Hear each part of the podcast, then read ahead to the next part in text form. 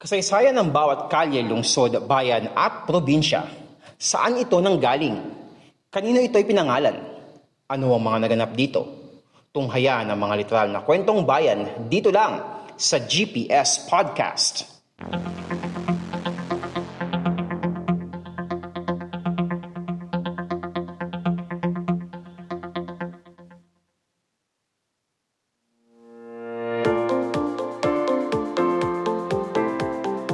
Ito ang podcast show na literal na kwentong bayan, ang GPS Podcast.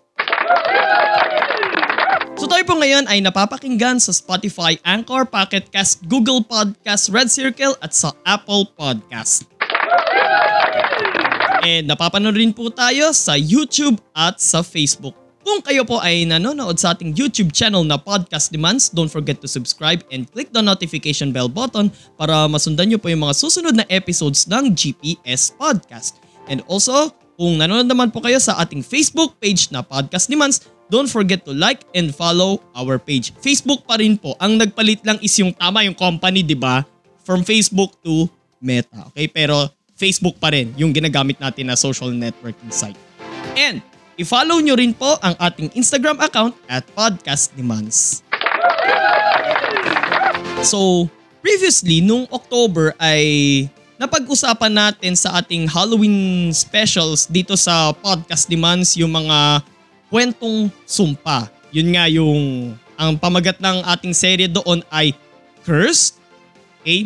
And ngayon tapos na tayo doon, nandito na tayo sa panibagong serye pero para na lang dito sa GPS Podcast kung saan isang region sa isa sa mga region sa Mindanao ang ating dadayuhin ngayon. At sa buong buwan ng Nobyembre, ating lilibutin ang limang pangunahing lungsod sa Zamboanga Peninsula Region. Ang title ng ating serye ay Zitis. Zitis, ah hindi cities, Zitis. Kasi like what I've said earlier, ang pag-uusapan natin ay mga cities sa Zamboanga Peninsula sa Region 9. Okay? At para sa ating unang episode dito sa ating serye, tayo ay dadako sa probinsya ng Basilan. And isa sa mga uh, cities doon kasi may dalawang cities sa Basilan pero isa doon sa mga cities ay bahagi pa rin hanggang ngayon ng Region 9. So sa tingin nyo bakit kaya?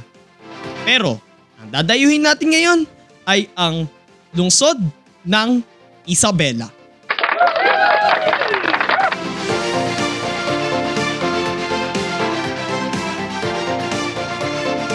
Ito ang GPS Podcast.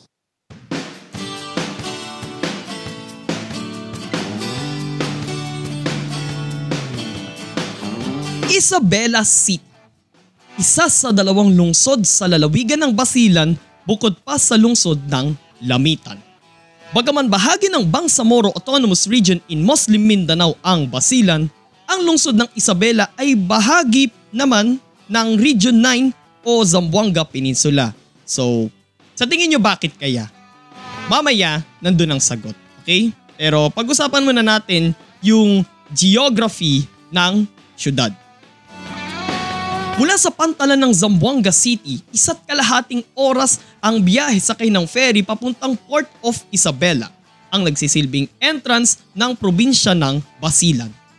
Napapalibutan ng Isabela City ng lungsod ng Lamitan sa east, mga bayan ng sumisip sa south at Lantawan sa west, habang sa hilaga naman ng lungsod ang Basilan Strait na pumapagitan sa kanila ng Zamboanga City. May lawak na 223.73 square kilometers ang Isabela City. As of 2020 census ng Philippine Statistics Authority, nasa 130,379 ang total population ng lungsod. Binubuo ng 45 mga barangay ang Isabela City kung saan walo dito ang matatagpuan sa Malamawi Island.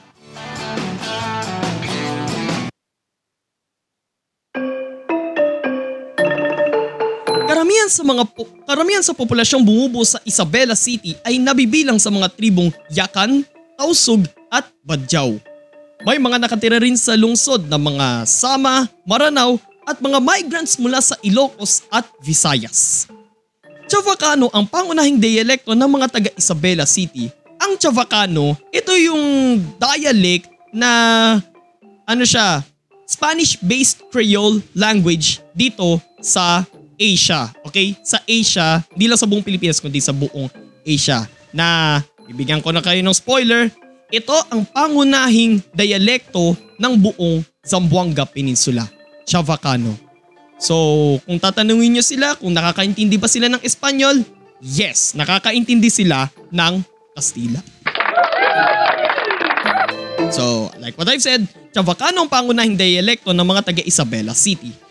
Mayroon rin mga nagsasalita ng iba pang mga dialekto tulad ng Yakan, Tausug at Cebuano. Ayon din sa tala ng Philippine Statistics Authority noong 2015, 64% ng kabuuang populasyon ng lungsod ay nananampalataya sa Islam na pangunahing relihiyon ng mga Yakan at Tausug. Samantalang ang Kristyanismo naman ang pangunahing relihiyon ng mga Chavacano at mga Bisaya. Kung may naririnig po kayo na nag-shake dito mula sa mic mga kapodcast, pasensya na po yun kasi bumubuhos po ang ulan sa labas. Tuloy tayo. Pangunahing produkto ng mga taga Isabela City ang mga agricultural products gaya ng kopra, goma, kamote, ma- mais at palay. Ang mga nahuhuling isda ng Isabela City ay kanilang iniluluwas patungong Zamboanga City. Ilan rin sa mga prutas sa kanilang iniluluwas ay lansones, durian, mangosteen at marang. Yung marang is kawangi siya ng durian. Pasangen ang unang naging pangalan ng Isabela City. Una itong tinirhan ng mga taong nagmula sa southern China noong 5000 BC na sinundan naman ng mga orang dampuan na mula sa Champa na ngayon ay ang katimugang bahagi ng Vietnam at Cambodia mula 1500 BC hanggang 500 BC at ng mga Malay mula sa Borneo, Java at Sumatra mula 300 hanggang 200 BC. Sinasabi raw na sa lahi raw ng mga orang dampuan nagmula ang tribong Yakag.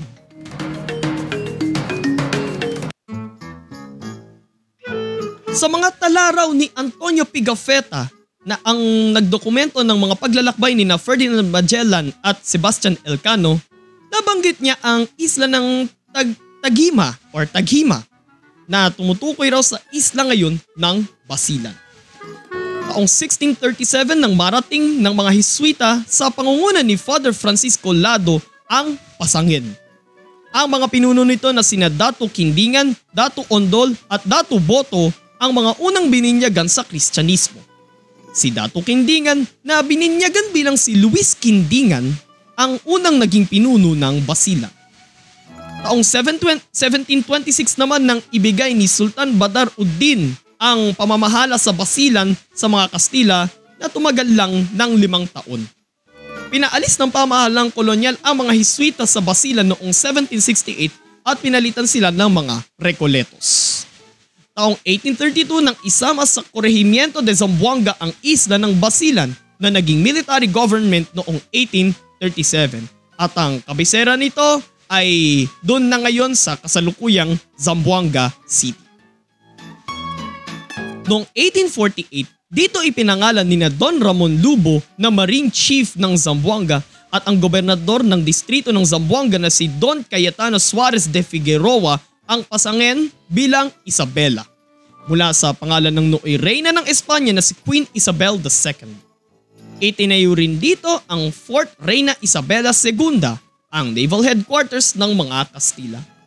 Ang Malamawi Island doon ay nagsisilbing imbakan ng mga coal upang kargahan ang mga barko ng mga Kastila. Taong 1816 nang maging kabisera ng ika-anim na politico-military district ng Mindanao ang Isabela de Basilan, not to be confused with the province of Isabela. Iba naman yun, so Northern Luzon naman yun. Ang, dis- ang district na ito ay binubuo ng Basulta area which is yung Basilan, Sulu, and Tawi-Tawi. Pagpasok naman ng mga Amerikano, naging bahagi naman ng nooy bayan ng Zamboanga ang isla ng Basilan kung saan nahati ito sa tatlong districts, ang Isabela, Lamitan at Maluso. At kahit naging city ang Zamboanga noong 1936, bahagi pa rin nila ang Basilan. Pero noong July 1, 1948, sa bisa ng Republic Act No. 288 na inakda ni Representative Juan Alano, naging isang lungsod ang Basilan hiwalay mula sa Zamboanga City. Si Nicasio Valderosa ang unang itinalagang alkalde ng, ng nooy lungsod ng Basilan. Sa bisa naman ng Republic Act No. 1211 na nilagdaan noong April 29, 1955, ginawang elective or nahahalal ang posisyon ng mayor ng lungsod ng Basilan. Kaya sa naganap na unang halalan sa lokal na pamahalaan ng lungsod ng Basilan noong November 8, 1955, si Leroy Brown ang unang nahalal na alkalde. Noong November 27, 1973, nilagdaan ni dating Pangulong Ferdinand Marcos ang Presidential Decree No. 356 kung saan ang dating lungsod ng Basilan ay naging isang lalawigan. Upgraded ika. Sa kautusan, sa kautusan ding ito, inilalagay sa bayan noon ng Isabela ang Kapitolyo ng Basilan as per Presidential Decree number 593 naman ito. At sa bisa rin ng Presidential Decree number 840 noong December 11, 1975, naging bahagi na ng bayan ng Isabela ang isla ng Malamawi. Si Ricardo Mon ang unang itinalagang alkalde ng bayan ng Isabela noong 1975, habang ang abogadong si Alvin Dance naman ang unang nahalal na alkalde ng bayan na iyon noong 1980. Nang magdeklara si dating Pangulong Corazon Aquino ng revolutionary government, itinalaga naman niya si Herminio Montebon bilang OIC ng bayan noong 1987. April 25, 2001 nang maging isang lungsod ang dating bayan ng Isabela sa bisa ng Republic Act No. 9023. Ito ang kauna-unahang lungsod sa probinsya ng Basilan kasi ang lungsod naman ng Lamitan ay magiging city naman siya noong 2007. Ang huling alkalde ng dating bayan ng Isabela na si Luis Biel II ang siya ring unang alkalde ng bagong tatag na lungsod ng Isabela.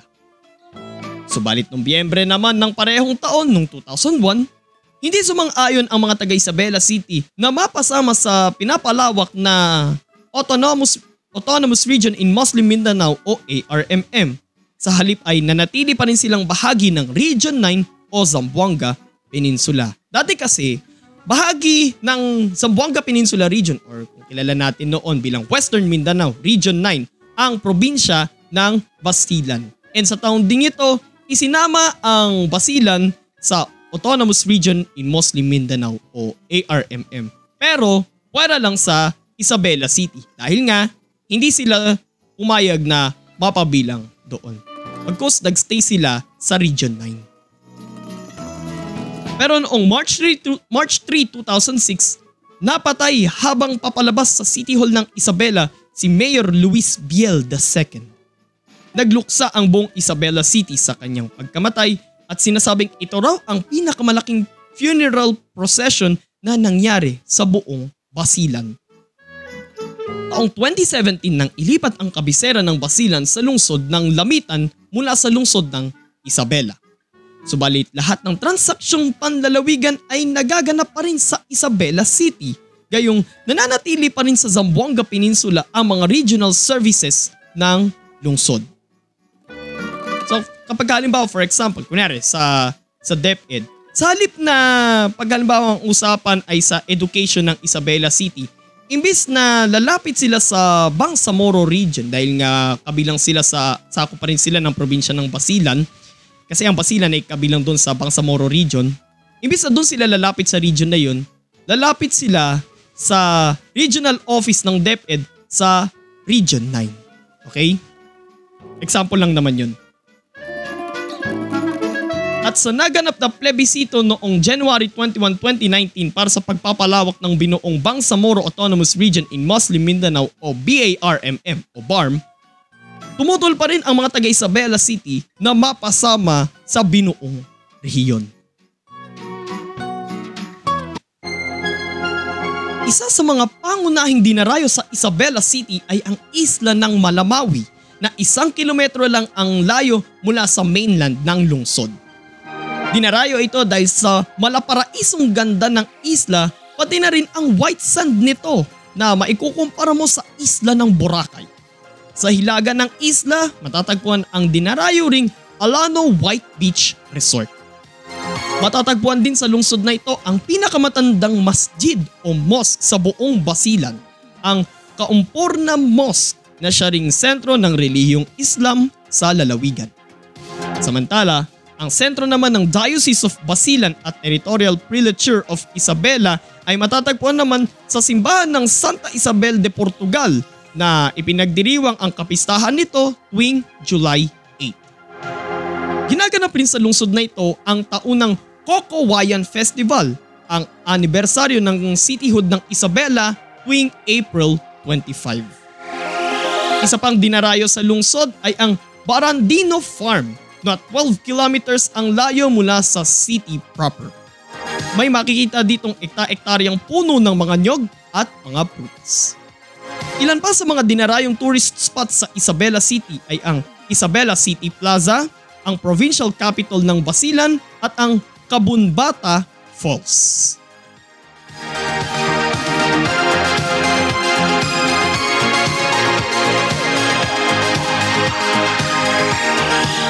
GPS Podcast.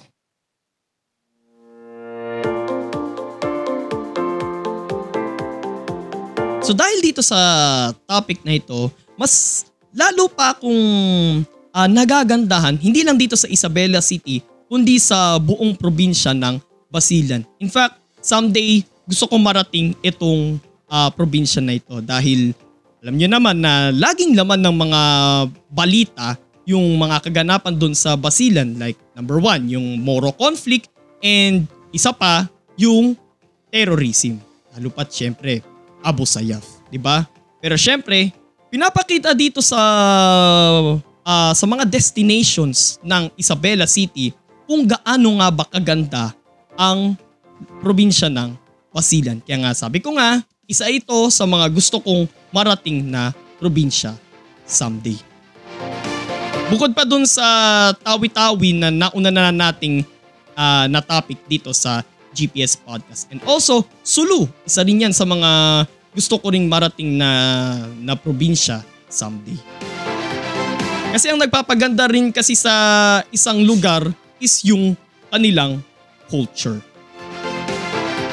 So naniniwala ako na yung yung culture dito sa Isabela City at sa buong Basilan ay nakikita ko na napaka ganda. Okay? Napaka yaman. Sa susunod na episode ng ating Zitis na serye natin dito sa GPS Podcast, tayo naman ay tutungo sa kabisera ng probinsya ng Zamboanga del Sur, ang sentro ng Zamboanga Peninsula Region at ang tinaguri ang Little Hong Kong of the South, ang lungsod ng Pagadian. So maybe uh, sikapin natin na ma-upload itong susunod na episode natin this coming Friday. Wednesday ngayon eh, di ba? Pero bukas, pag-usapan naman natin sa Fact on Track sa podcast ang tungkol sa uh, buhay ng uh, batikang aktres na si Nida Blanca na natagpo ang patay sa kanyang kotse dun sa isang parking lot sa may, I think sa may Ortigas yata yun, noong November 7, 2001. So pag-usapan natin ang buhay at karir ng batikang aktres na si Nida Blanca. So kung nagustuhan niyo po yung episode natin ngayon mga kapodcast, like, comment, share, and subscribe sa ating YouTube channel na Podcast ni Mans and don't forget to click the notification bell button.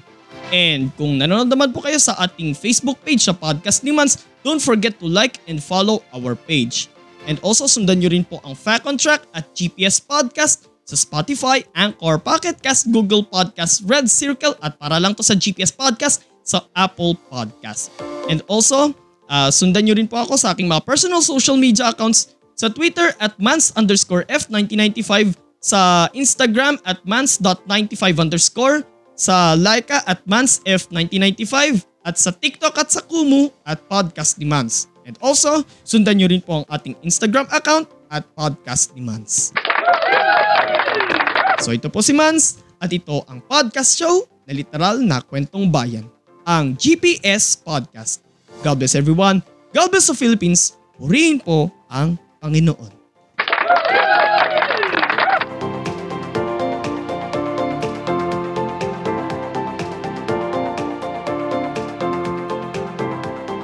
At yan ang isa na namang makabuluhang kwentuhan dito lang sa GPS Podcast. Pakinggan ang GPS Podcast sa Spotify, Anchor, Google Podcast, Apple Podcast, Red Circle, at Pocket Cast. At mag-subscribe sa podcast ni Mans sa Facebook, Instagram, Twitter, YouTube, Kumu, Laika, at TikTok. Walang chismisan, kwentuhan lang.